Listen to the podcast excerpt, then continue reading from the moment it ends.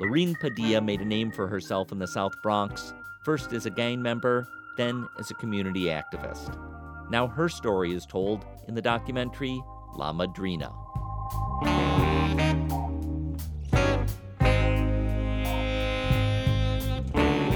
I'm Thom Powers, and this is Pure Nonfiction. If you're a longtime listener, you know that before this pandemic, we often recorded at New York's IFC Center.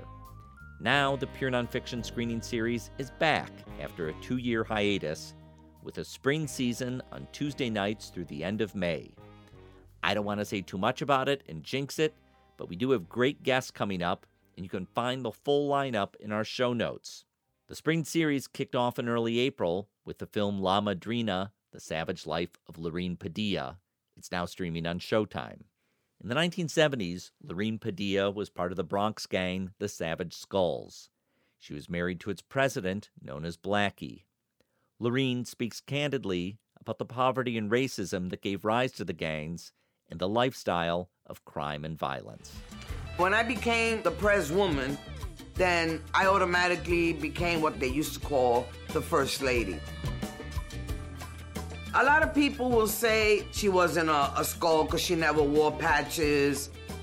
But I say to you, I was because I spent a whole lifetime doing for them what needed to be done. I was in rumbles. I got arrested. I did some time in the name of the club. So if that don't make me a member, I don't know what the fuck does. In the 1970s and 80s, multiple documentary crews were drawn to the Savage Skulls. The gang members are featured in a film called 80 Blocks from Tiffany's that was produced by a crew from Saturday Night Live and has a cult following. Lorine appears in some of these films as the wife of Blackie, but in La Madrina, she describes a point of view that was missing these films that have been made about gangs. I've been in these films, and yes, I have spoken, but there's so much more. The part that women played, that's not shown. It's really us, the women, that held it down. La Madrina, which means the godmother, delivers a nuanced portrait of Lorine and other women in the South Bronx. It traces her evolution from gang life to becoming a community activist, fighting for better housing, schools, and safety. The film confronts some of her darkest chapters. She describes being estranged from her mother at a young age. They were finally reunited when Lorine was an adult, but the connection only lasted two years before her mother died. Despite so much adversity, Lorine generates a tremendous warmth. She's a godmother in the best sense of the word, taking care of everyone around her. The film's director is Raquel Cepeda. She wrote a book about her own New York upbringing called Bird of Paradise How I Became Latina. She brings a strong affinity for this community. You'll hear Lorine affectionately call Raquel Rocky. I interviewed them both in front of a live audience. The fourth person in this conversation is the film's executive producer, Henry Chalfant. He was an early documentarian of the Bronx hip hop and graffiti scene is the producer of Style Wars. Henry got to know Lorine in the 1980s when he directed a film about Bronx gang members called Flying Cut Sleeves. Footage from that era is woven throughout La Madrina. I started by asking Raquel why she wanted to tell this story. I wrote a book called Bird of Paradise, and the woman that I dedicate the book to and who raised me was a chosen mother. And that person and Lorine have they're the same archetype. It's like Elizabeth and and and Lorine, and you know I come from that you know that that kind of toughness, that tough love, and those are the women that raised me, and those are the reason that and really the reason why I'm here. Um, so for me, I wanted to pay homage to those, you know, to, to those kinds of women. And I feel like in a very binary black and white American society, you rarely see stories about just American Latino communities, even though we exist and we exist sometimes outside of issues, you know, around the border or around, you know, the hot button topics. We're, we are part of the American fabric and you know, and our stories deserve to be told. And as far as you know, Lorine's particular story. Um, Henry was telling me for years, like, you need to meet Lorine. Something about Lorine, you and Lorine, you got to meet. And when we did, it was like an instant, I think, you know, an instant kind of bond. And I just became, I don't know if is obsessive is the word, but I just became driven and compelled to tell her story. Uh, Henry, can you talk about how you first got to know Lorine? Yeah. Um, well, I, I, I made a documentary uh, in the late '80s. Um, it was kind of a, a seven up, but a 20 year up. I was working with a woman named Rita Fecher who had footage from the 70s of the of gang kids when they were in, when they were teenagers, and so we said, well, "What are they doing now?" And so 20 years later, we we started talking to them again, and there were five five people, three guys and two women, and one of the women was was Lorine, and uh, so that's how we that's how we did it. We made the film, and Lorine was uh, has these special qualities of uh, engagement in the in the world, and a, an ability to project that in her in her just her presence, um, and she was clearly very special.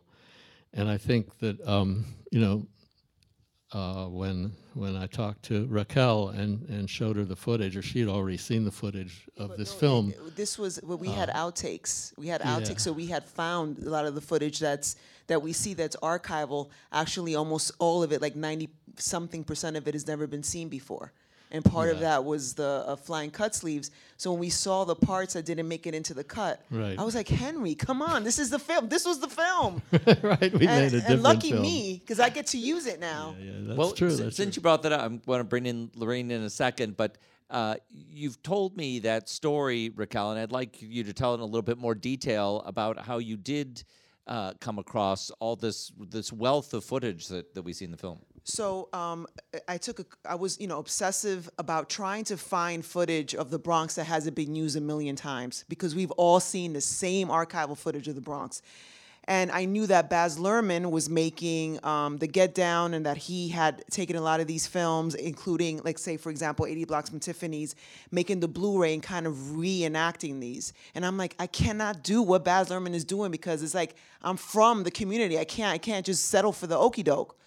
So, you know, I started calling around and trying to, you know, meet people that were working for Broadway Video, um, which is Lorne Michaels' production company, part of Saturday Saturday Night Live. And I tracked down the director of 80 Blocks from Tiffany's, and he said, I mean, I said, I want to make a film about Lorine. He said, Padilla, that's a great idea. He goes, but I haven't seen that footage in decades. Like, he hasn't seen some of that footage since he turned it in, since 79, since he shot it right? So what what 80 Blocks from Tiffany's was supposed to be was a short that lived within Saturday Night Live. But it was so serious that Lorne said, you know, Gary, make the feature. And then the feature again featured was really heavily bent on the men.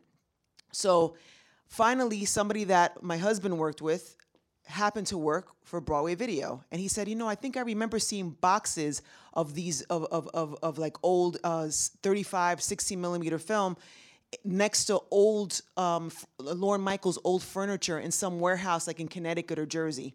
So I was like, what? So that took another like year, and finally I got all the boxes, you know, um, uh, uh, shipped to Broadway Video, and they told me some of these are in terrible condition. Some of these are not even spooled; they're just messy. Take one, take it to Duart, R.I.P. Duart, um, and see if, if it's even if you can find anything. So I turned around and I said, and Sonia is my witness. Sonia was there, my editor. I turned around and I said, that box, it had nothing on it. Was just a plain box. I, that box is talking to me. I need that box. Sonia and I, my editor, Sonia Gonzalez Martinez, went to Duart, spent some time taping it up, and they were taping it up, and they were like, okay, let's see if it works. So they put it in the spool, then it was black. And we're like, fuck. Then we see Blackie, and we're like, oh, good, but fuck. And then suddenly we saw Lorine, and the day out of the boxes and boxes and boxes, the day that they shot with Lorine was what was what, what showed up, and we started screaming. And Sonia was looking at me like, "You a bruja, tú eres una bruja, tú eres una bruja, tú eres una bruja." And then people started coming in like, "Is everything okay?" Because something about it just made me pick that box, and I just went, "Yo, man!" And me and her were talking about this, like, "Yo, this this is meant to be. This was meant to be. This is kismet." Like part of my you know part of, of my trajectory part of my destiny is to tell her story. And sonia i'm so glad you were there because that's a hard story to believe. And then you saw some of the footage in the film, and also you saw now a homage to a nod to Henry, who we all know made uh, uh, Style Wars, is a hip hop legend, uh, especially as it relates to documenting early hip hop and also um, tra- you know uh, trains, do- um, uh, graffiti, all kind, all sorts of stuff, right? So some of the trains that were there were also trains that were never seen, and what we got was a Dondi piece, and we got a Lee piece, and Lee called and said. I talked about that train. I knew that train existed, and I've never seen a photo or any images until now. And he got very emotional when he called me to talk about it. So this is the thing. It's just to me, it's just like a gift to to the community. It's one of the few trains I missed. Yeah, those who know know. Yeah, yeah. You couldn't get everything, Henry. Come I on. I know. Uh, Lorine, this film was completed uh, two years ago, so you've had some time to, to live with it now. But what's it like for you to, to see your story pulled together in this way?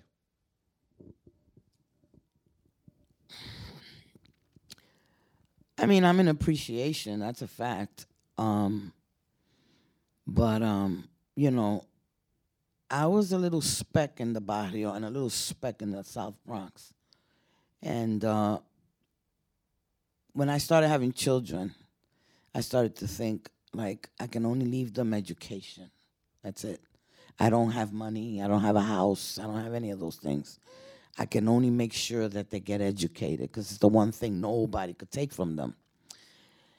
But as time went by, then I met Rocky. I just want to say Henry's my older white brother.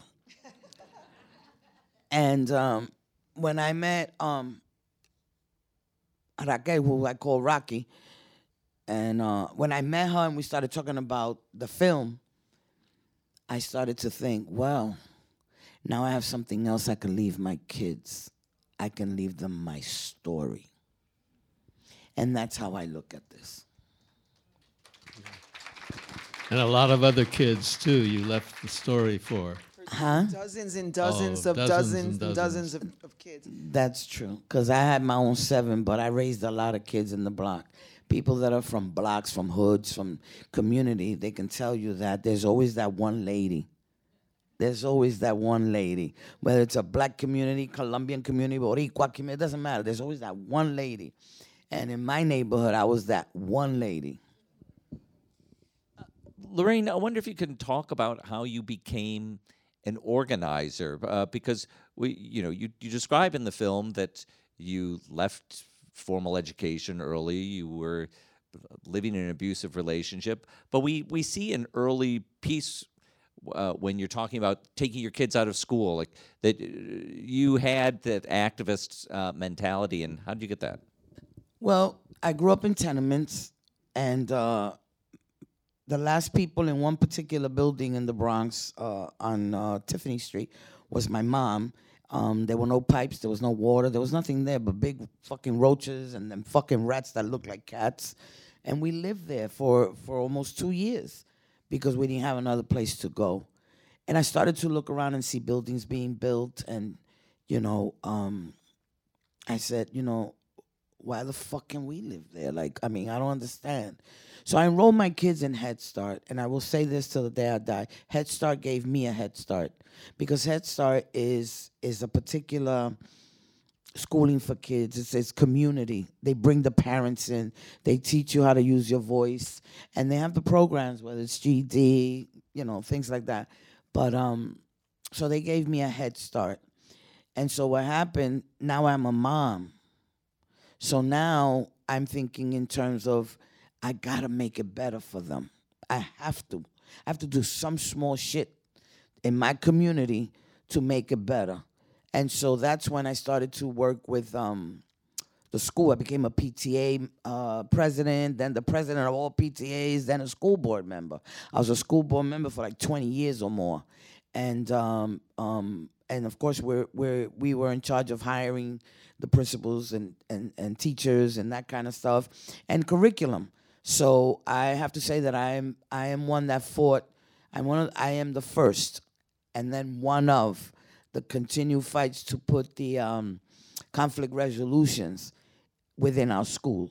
I was in District 12 within our school district. So when I saw the power of when you open your mouth and um, and people are hearing you. When I saw that, I said, well, I could take this further. And so then I started fighting about the buildings in my in my neighborhood that that were burnt down. I was tired of seeing. You know, you get up in the morning and you dress your child or children, and then you're walking them to school and you're stepping over rubble. You can smell the fucking fire all over, and and you're looking around and you're saying, "This can't. I can't have this for my children." And so I started to work with Father Gigante. And then from there, you know, I became a community board member and a school board member, and even in the precinct because I wanted um, less um, abuse with the cops in my community. So I joined that. And that's what I did. I just kept joining shit. I never even realized. I just kept joining shit. Or if I went to a meeting, we vote for Lorine. And I'm like, okay you know things and it really was things of that nature. And it's funny because i had a conversation a couple of days ago with my oldest daughter who's in the audience and i was telling her those same words. I said um, you grew up in a community. I wanted my children to grow up in a community.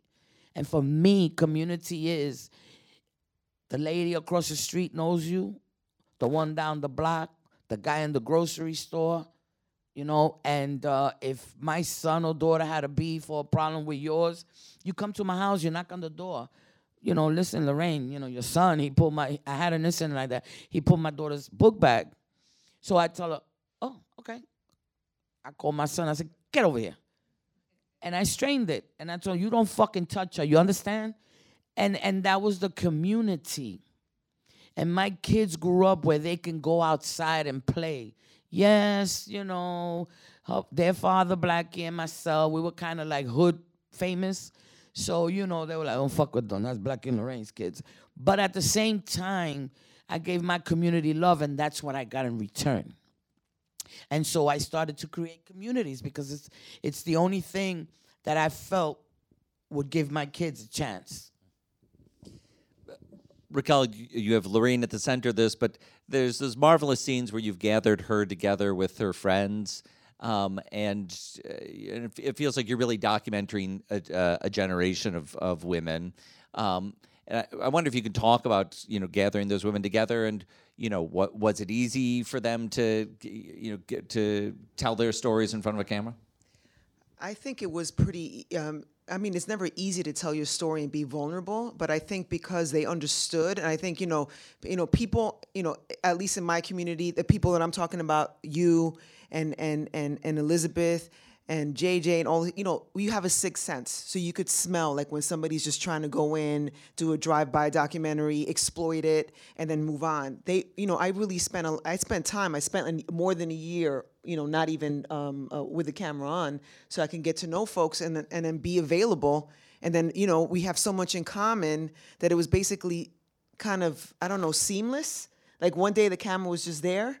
Um, and yeah, I think I think that it's not about me creating a safe space. It's about the fact that we recognize one another, and I think that they were even like, "Oh wow!"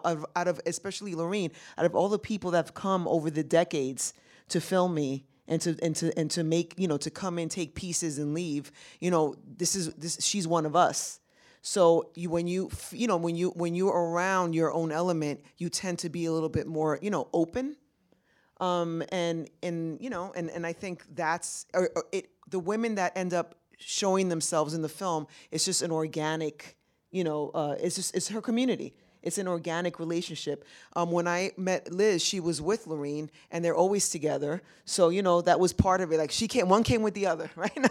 so, um, and you know, so it was a very organic kind of, you know, special uh, uh, experience. And I also, you know, had the pleasure of seeing like her daughters grow also you know, because you know, like the seeing them like um, go through their tribulations and and and also be like fed and informed by their mother and her struggle, and them getting to know each other in, in an even deeper way because of this story. Because you know, she didn't share every single detail, so they're they're hearing it, they're seeing it, they're curious. I feel like you know the bond. That Lorine has a has a family with very strong women and uh, they're not strong in a, in, in a way where it's unfeeling, where it's not vulnerable, where it's not, but it's just, it, to me, was very inspiring. So it's good to see the generations and to see, you know, from, you know, Lorine down to her daughters, to her granddaughters, probably great grandchildren at this point. Um, so it, you know, it, it, was it was a, a, really satiating experience for me.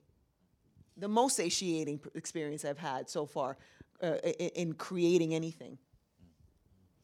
Lorine, you talked about wanting to give a, a gift of your story to uh, to future generations, your children and, and people of that community. Um, but what was it like telling that story? What was it like when Raquel was showing up, asking you to talk about some of the hardest things you've gone through and some of the more joyful things you've gone through? I'm not. I'm not. E- I'm not easy to be vulnerable. Um, I've had to uh, grow a thick skin, and uh, because, as Rocky said, not everything is in the film. I'm, you know, I've survived a lot of things. I've su- I've survived other things besides, you know, domestic violence. I've survived rape. I've survived child molestation. You know, child abuse. Um, so it's not easy because you have to go deep in when you have to answer the question. And, um, you know, many times it kicked in me those feelings. For example, when you see me talking at the um, coffin, that I'm talking about my mom, um, I was crying in the audience. I was crying because um, that was coming from from my belly. I always wanted to have a mommy. And so to have a mommy for only two years, it was very um, painful for me. But I am a better person for it. So throughout the film, I knew that I had to be honest, that I had to tell my story as my story is, and not embellish or deny any part of me. Because when you meet me, this is what the fuck you get. You get me like the way I am. I have a foul mouth, you know. Um, so I I wanted to make sure that that was projected in the story, like the real me. So because of that, and because Rocky was so easy about it, because she became family, you know, she she's family already, and so that that made it even easier. So it wasn't so difficult, you know, to tell my story. Plus, you know, like they said when I was praying in the park, I do have a big mouth. I do. Uh, Raquel, I wonder from your perspective what it was like um, asking these stories uh, uh, from uh, from. It, it well for me it was an organic conversation. I had I had you know I also you know have a not a, a very dissimilar uh, background. And she and I had so many things in common and some of our traumas in common. She read my book. And actually, after you read my book, I remember she called me. I think you read it in like a day or two. And you're like, okay, Rocky, we're doing this shit, Rocky. We're doing it um, because I put myself out there and I also didn't keep, you know, secrets. And I said, look, I want to, you know, uh, if I'm going to write anything, it has to be with warts and all. And that's one of the things that attracted me the most about Lorine. You know, it's not like some kind of person who's recreating some kind of like um, uh, character. She is who she is, and for me, it's she makes community activism. She makes it very accessible because you don't have to have been perfect or come from a rich family or have a, a Ivy League education to make a change in the world. Um, anybody can do it. You just have to have the desire. And and for me, it's easier. You know, to me, it's easier to accept uh, uh, uh, the message when somebody's walked in my shoes. Like you know, and and and you know, and that's really and, and Sonia felt that way too because when Sonia, our editor, who I worked very closely with, um, and you know, in in um, to, to create balance, right? In, in when we were crafting the story, you know, it was her story in some ways too, and she grew up in the South Bronx, and you know, and had a similar background. And what do we want to tell? She teared up sometimes. She teared up. She teared up when we were editing. She teared up all, you know what I'm saying? So, but it's because we wanted to show, you know, the fine line. No, we don't have to show every single bad thing that's happened. You know, there is hope, even though in these communities they're tough. We, you know, we've had, um, you know, uh, experiences in life that you know have kind of hardened us but at the same time we haven't forgotten to laugh and have a sense of humor. So i wanted to have a strike a balance between that and also show folks that no matter where you come from you can make a change And if you make a change that doesn't make it to the White House or whatnot, or, or you get international press over it, or you become viral, the fact that you can change somebody who's in your building, somebody that you know on the street, somebody that you really don't know, a stranger's life, that's part of, I believe, um, uh, that's what's some, something that's missing um, in, in, in the way that we communicate now today, and also something that I think will keep the world pushing forward. It's the human will to do a little something for the next person. You know, my mom, I, I speak on my mom and how tough she is, but my mom raised me also, um, she had, uh, you know, I, I'm Boricua, I'm Puerto Rican, and, and, and I'm Latina, so a lot of people in the audience might understand whether you come from Colombia, Venezuela, Ecuador, it doesn't matter. But my mom had a lot of sayings. A lot of them were in Spanish, of course. We call them refranes, you know, like este, eh, todo lo que brilla no es oro. You know, she always has sayings. But one thing that she that's I have to I have to say is my mom always told me if you go through life knowing that you'll never meet a stranger,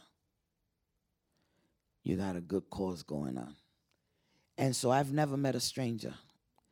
Um, my kids sometimes up to now they complain. Yeah, because you know uh, they'll come like my my youngest daughter that lives with me. She'll come out the room. Then I have two people in the living room. She's like, and then she'll come and tell me, "Who the fuck are that?"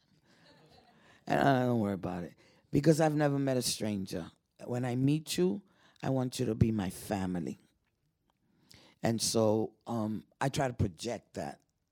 And if there is a message, you can all live that way too.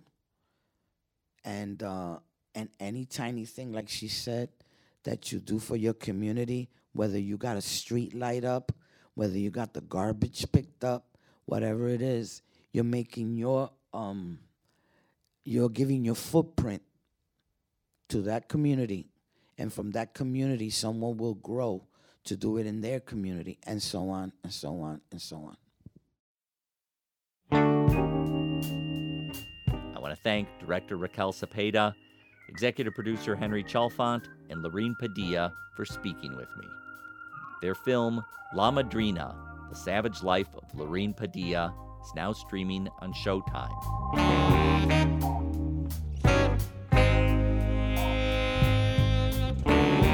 Thanks to our team sound recordist Rashawn Castro, series producer Hannah Nordenswan, and web designer Cross Strategy.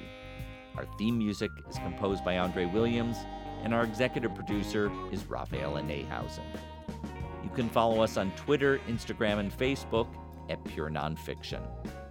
I'm Thom Powers. You can follow me on Twitter at THOM Powers. You can read our show notes and sign up for our newsletter at purenonfiction.net.